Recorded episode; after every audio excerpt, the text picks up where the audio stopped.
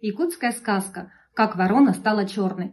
Когда-то ворона, говорят, была совсем белой. Осенью она улетала с самой последней, а на юге оказывалась самой первой. Весной тоже, трогаясь в путь после других птиц, сюда прилетала, когда еще и снег не начинал таять. Мало того, будучи по своей природе хвастливой, ворона, обгоняя других птиц, насмехалась над ними.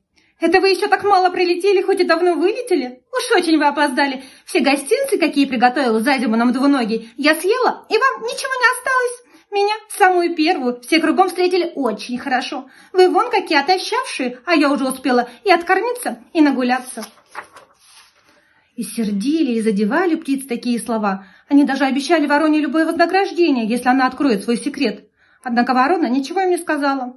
Тогда они поймали ворону и сказали ей, «Или ты расскажешь нам, почему раньше всех прилетаешь в родные места, или мы тебя накажем». «Не скажу ни за что», — отвечала ворона. Птицы еще немного посовещались и бросили ворону в костер. Огонь опалил ее, белое оперение почернело. Птицы снова задали вопрос, но ворона наотрез отказалась отвечать на него.